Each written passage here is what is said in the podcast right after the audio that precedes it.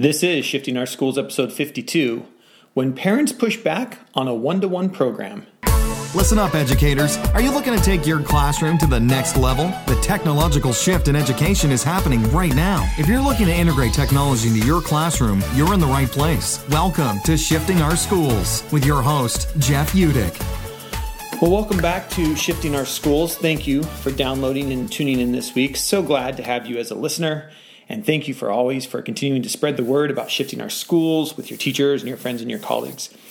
We're in the process of lining out our summer, which is why the audio sounds a little different. I'm trying out my portable microphone, getting it all set up, and uh, it's the sound quality is just a little bit different on the portable one. But I really love this. This is a Zoom H2 that I'm recording on. If it's something that interests you or you're looking for a great little mic for your classroom. Uh, I believe it's about $170 on Amazon, but a great little mic allows you to do all kinds of really cool things with it. It saves to an SD card, so you can be a little more portable when I'm out of the studio. But uh, I just wanted to uh, say thank you uh, for listening. And if you haven't subscribed to the podcast yet, uh, I think this would be a great time to do it. All you have to do is pick up your phone, and if it happens to be an iPhone, you can head over to iTunes and just search for Shifting Our Schools, and you should be able to subscribe right there. They'll auto download every week. Uh, we release every Wednesday at noon, if you were wondering, and then you just have them. They they're there on your phone for you when you're in the car or you're working out or wherever you listen to podcasts. Personally, I listen uh, in the car all the time to podcasts. I love podcasts. Such a great way to learn free professional development all the time on a variety of different topics. Uh, if you're an Android user like myself, I love my Pixel 2 XL, by the way.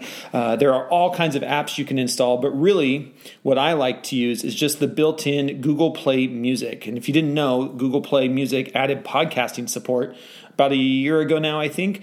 And so you can go in there, and then if you click on the menu, the pancake menu at the top, You'll go down to podcasts and you can then search for Shifting Our Schools, or if you search for Shifting Our Schools and scroll down to podcasts, you'll be able to uh, subscribe right there. And you can subscribe to our channel or subscribe to the, the broadcast right there. And then every week they're just right on your phone, and uh, your phone will let you know when there's a new episode.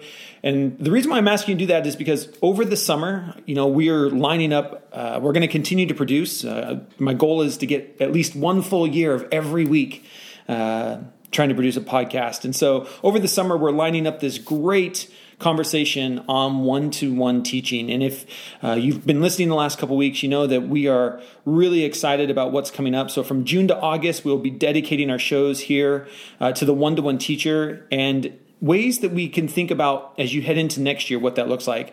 There are a list of topics I think teachers in one to one classrooms want to know about. Some of them have been given to you, our listeners have, have given them to us. Uh, you can always email me at jeff at edurolearning.com. That's E D U R O learning.com if you'd rather do that, or you can leave a question or a comment over on the on the website, sospodcast.org. But we've also set up a chart uh, at sospodcast.org slash one to one. And that's one, the number one, TO1. If you go there, you can actually sign up if you want to be part of the conversations. If you have questions or if there's just, you want to bounce around some ideas, I would love to do that. And we just record it for everyone else.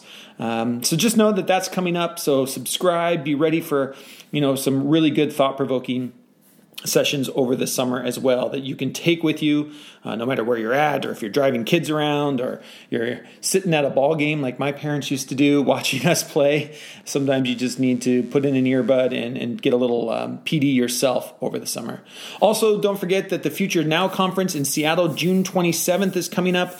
We are so looking forward to this. The whole team's in town. Chrissy's going to be here. Kim's going to be here. Uh, going to be here. All of us at eduro learning uh, we're putting the conference as part of our retreat for the summer, which would be pretty cool. Uh, you can find out more about that at episode 48, where I t- go in depth about the conference. So if you scroll back to episode 48, a little more in depth on what the whole Future is Now conferences, but that is here in downtown Seattle. Beautiful scenery, beautiful conference center.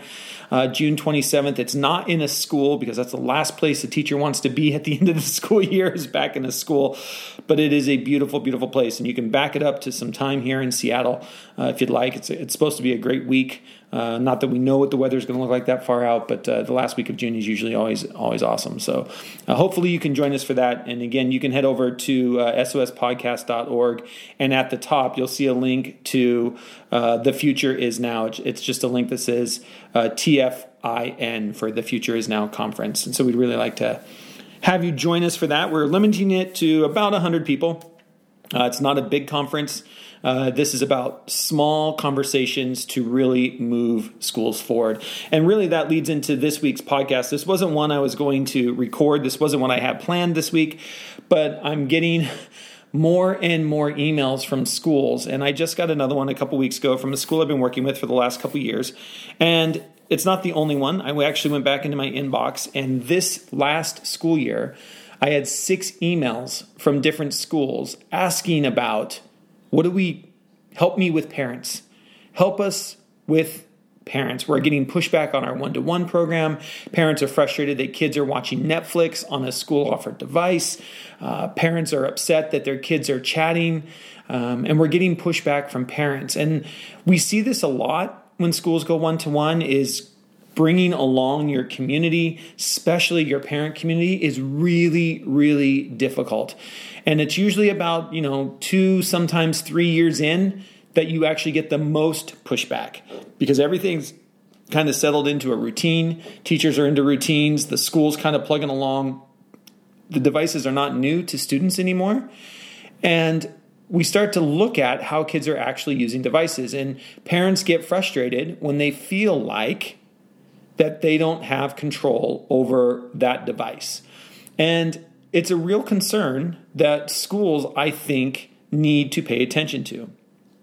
So, a couple of things that just a couple of the emails that I've gotten uh, over the last couple months or last year, last school year, I guess, is one is this pushback from parents. Um, the latest email I got was parents are upset because um, a couple parents found that their kids were set up a chat group and they were using their school devices, not at school, school devices at home to be in a little chat group.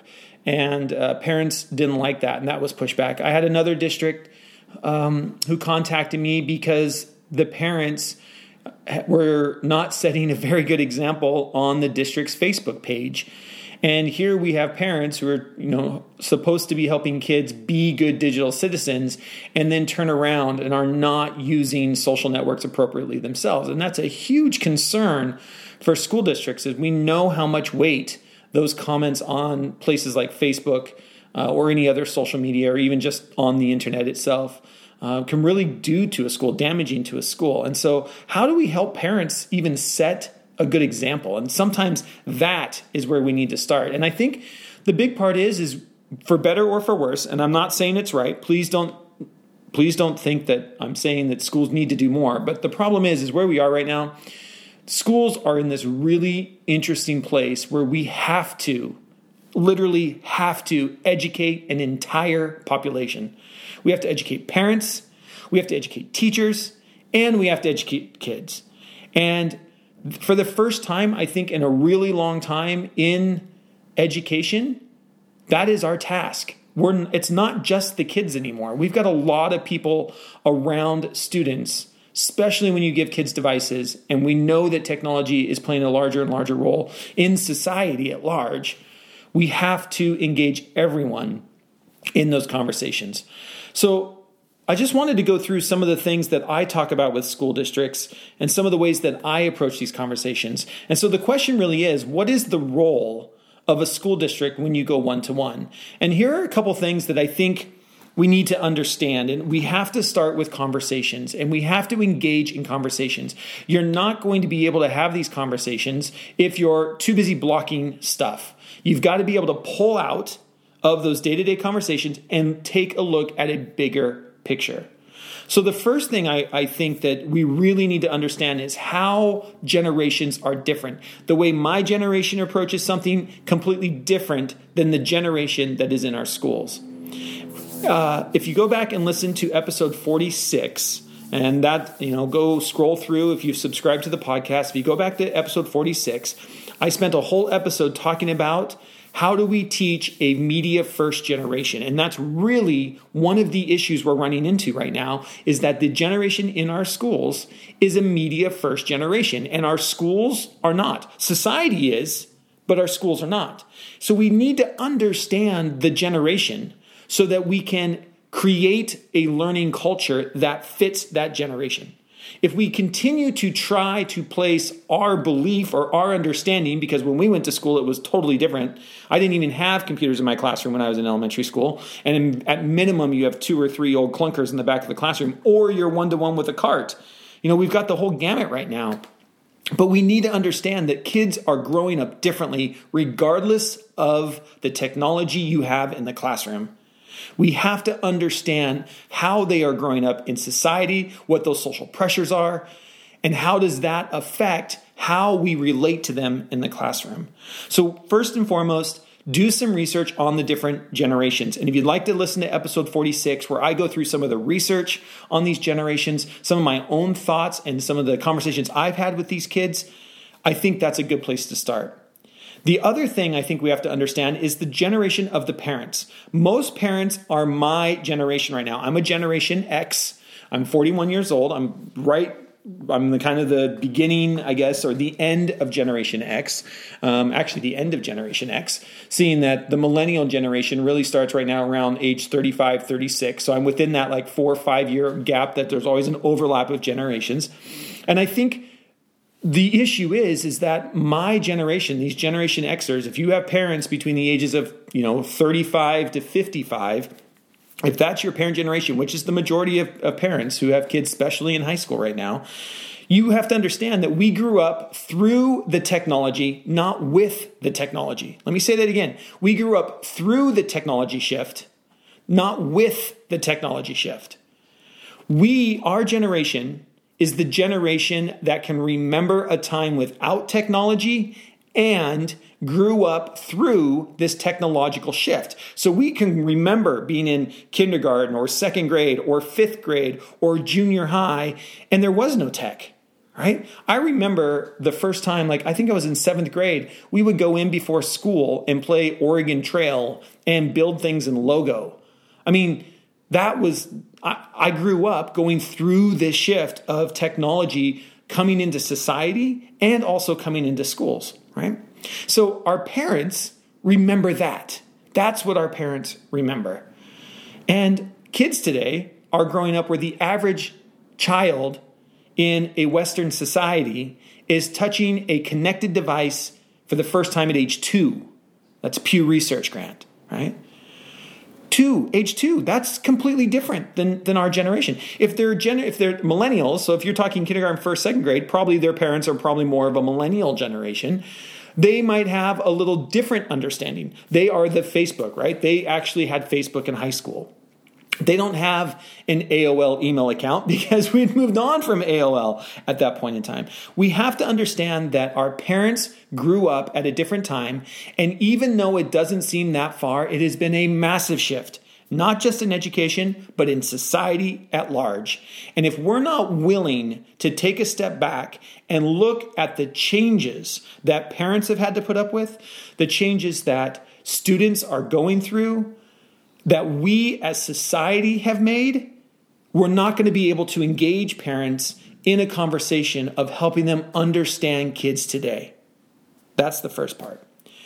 The second part then is we have to start thinking about why are we giving kids devices and we have to be able to tell parents why it is so important that we believe every child should have a device if you're going one to one or even if you have a cart that you share between two or three classrooms so critical that you are able to explain to parents what the power of that device is and what that expectation of that device is and here's one of the things I love to do with parent sessions is we have to again take that step back and we have to reflect on our own use. We need to understand that all of these devices, I don't care if it's a Chromebook, I don't care if it's a phone, I don't care if it's a full-blown laptop.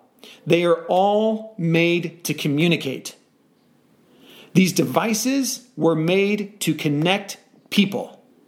And if we are trying to constantly battle what the foundation of these devices were made to do, we are not going to win. You start looking at most of the complaints we get from parents, most of the complaints we get from teachers, the complaints at large are that kids are always on their devices, whether it's in social media. Social media is way we communicate. Email, the way we communicate. Skype, FaceTime, the way we communicate. Here's a little something that I like to do with parents. And I'm going to do this right now live on the air, even though you can't see it, I guess, as I'm recording. I'll ask parents or ask teachers too, when teachers, when I'm doing teacher trainings, I ask them to pick up their phone. And if you pick up your phone, if you're driving, don't do it now, you'll have to do this later. But if you pick up your phone and just look at your home screen, don't go anywhere else, just look at the home screen. What percentage of the apps on your home screen are there for communication purposes? What percentage of the apps, because we know the home screen is where we use our most frequent apps. This is where we live on our home screen. So as I look at my home screen, I have my first app is the Google Pay app because I use my phone to tap and pay a lot. So that's on my home screen, so I can quickly get to that. Other than that, I've got uh, my email, I've got the Gmail app, I've got WhatsApp, and I've got my text messaging. Those are all within reach of my thumb. Next to that, I've got Chrome, I've got the camera, and I've got Spotify, right? So that's kind of my main apps that aren't in folders. So if I'm just looking at this, I'm running at least 50% right now of the apps on my home screen that are one touch away that are made to communicate. Now, if I go into the folders, so I've got on my Pixel XL, I've got uh, five folders across the bottom and I've broken them up for me. The way I organize them is I've got one that's for in the car. So even in the car, I've got Waze, which is a communication app between me and other drivers. I've got Audible, where I get to listen. It's a communication app between me and books, right? Authors of books reading to me. I have my Play Music, which is where I listen to podcasts. I've got two other podcasts in here, and then I've got the Starbucks app because I'm usually stopping at Starbucks when I'm in the car. The next one over is things at home. And the things at home actually are, there's no communication devices in here. Actually, that's quite interesting. Everything has to do with running my home from uh, Google Home to my flight tracker radar. And because I see the ships in the canal, um, I have, you know, traffic, maritime traffic, but not a whole lot in that folder. If I go to my Google folder, everything right? From slides and sheets to Google Drive to Google Keep, where I share and communicate with my wife on things we need to do. Um, we have all kinds of lists in there. My calendar that's just shared with everybody. It's all about communication.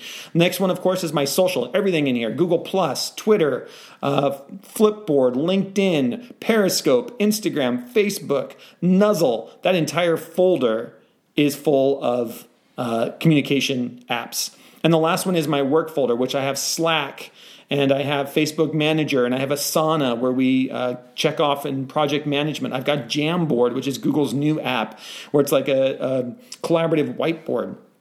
If I take all of those apps together, I am running somewhere around almost 85% of the apps on my home screen were made to communicate.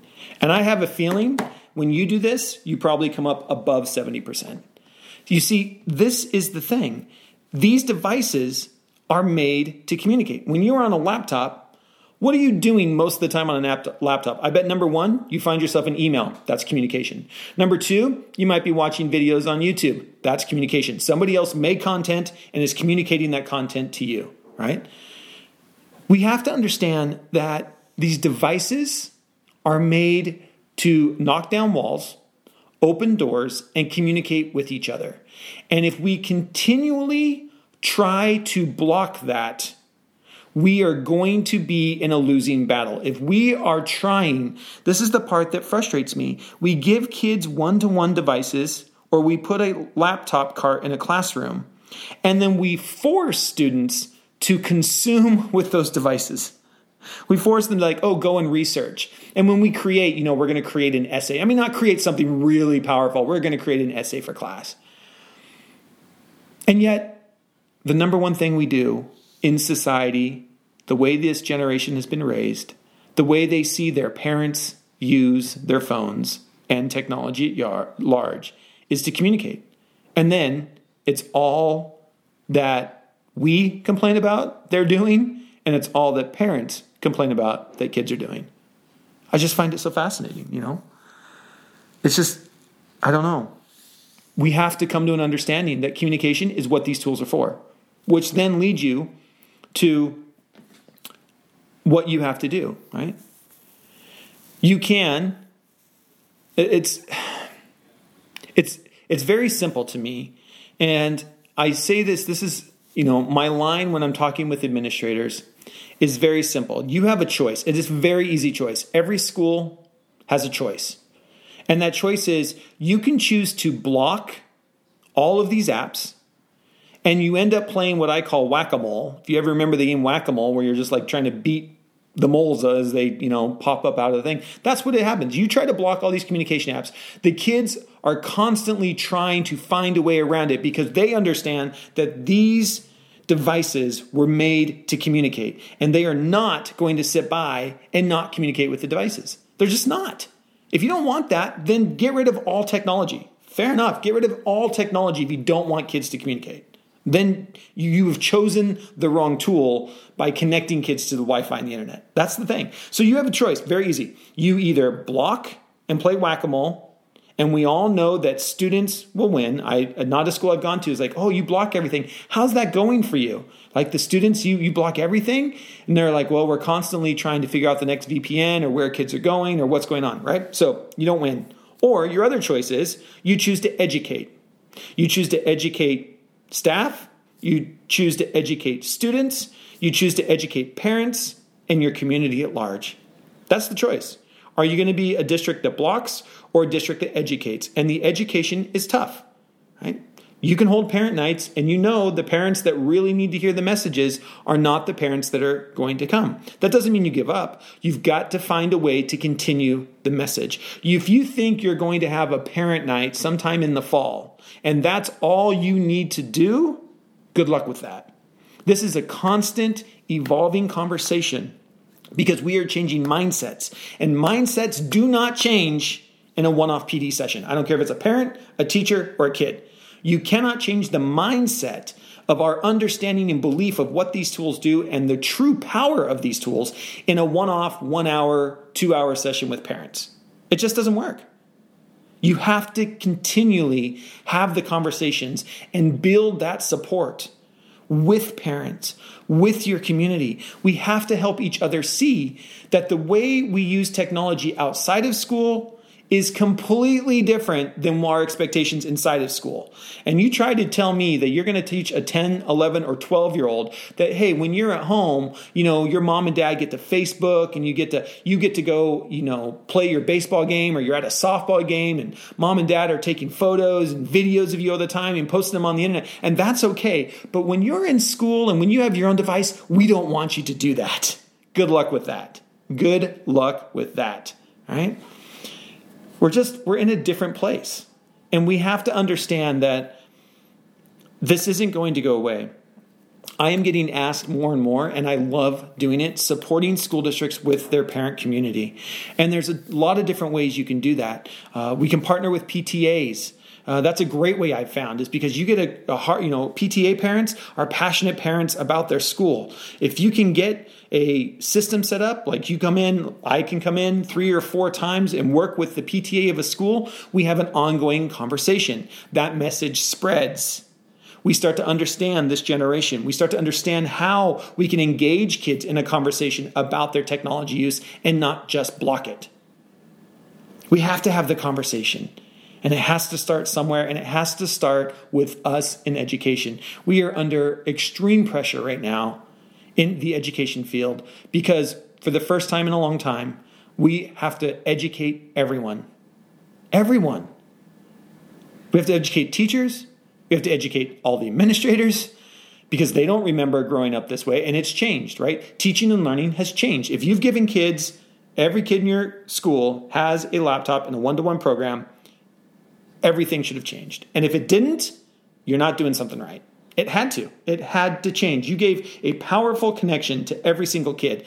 I hope that classroom management changed. I hope the way you evaluate teachers changed. I hope your expectations for students changed. And if they didn't, we've got a problem. If you want to find more information and places to get started, we are very passionate about this at Eduro Learning. We've got a whole section of our website dedicated to helping parents. If you go to edurolearning.com slash parents or just go to Eduro Learning, it's E-D-U-R-O learning.com, you'll see the parent link at the top. We have free PDFs to get you started with the conversations. We've got some that are $1.99, $3.99. We've got an entire ebook that we produced for schools to get started with these conversations with parents. And then, if you really want to go deep, we've actually got six courses that we have created that schools and parents can use together to learn and start these conversations around parenting in the digital age. And it's different. And I feel for parents because no you have nothing to go on. No parent before you had to do this. You were the first parents that have had to parent a digital generation. There is no guidebook for this. We're making it up as we go along. And it's tough. But we have to have the conversations. And if we're not willing to have the conversations, we are setting ourselves up for failure. We can't just keep blocking and pretend it's going to go away. We can't keep thinking that, that one day the kids will stop bullying, bullying each other. We can't think that sending a counselor in or having our librarian doing a, you know, digital citizenship lesson once a week in a 45 minute session covers, you know, it checks the box, but it's not going to change anything. Not unless we're willing to take the really hard look of how our world has changed. And if we're not willing to take a step back and look how we have changed as a global society and our use of technology within that, then I'm really scared. We have to do better. We have to start the conversation. We have to stop blocking and we have to start educating. Until next time, we'll see you on the network. Thanks so much for listening to this episode of Shifting Our Schools with your host, Jeff Utecht. For more great content and to stay up to date, visit sospodcast.org, facebook.com slash Jeff Utecht, and on Twitter at JUtecht. If you enjoyed today's episode, please leave a review and subscribe, and we'll catch you next time on Shifting Our Schools.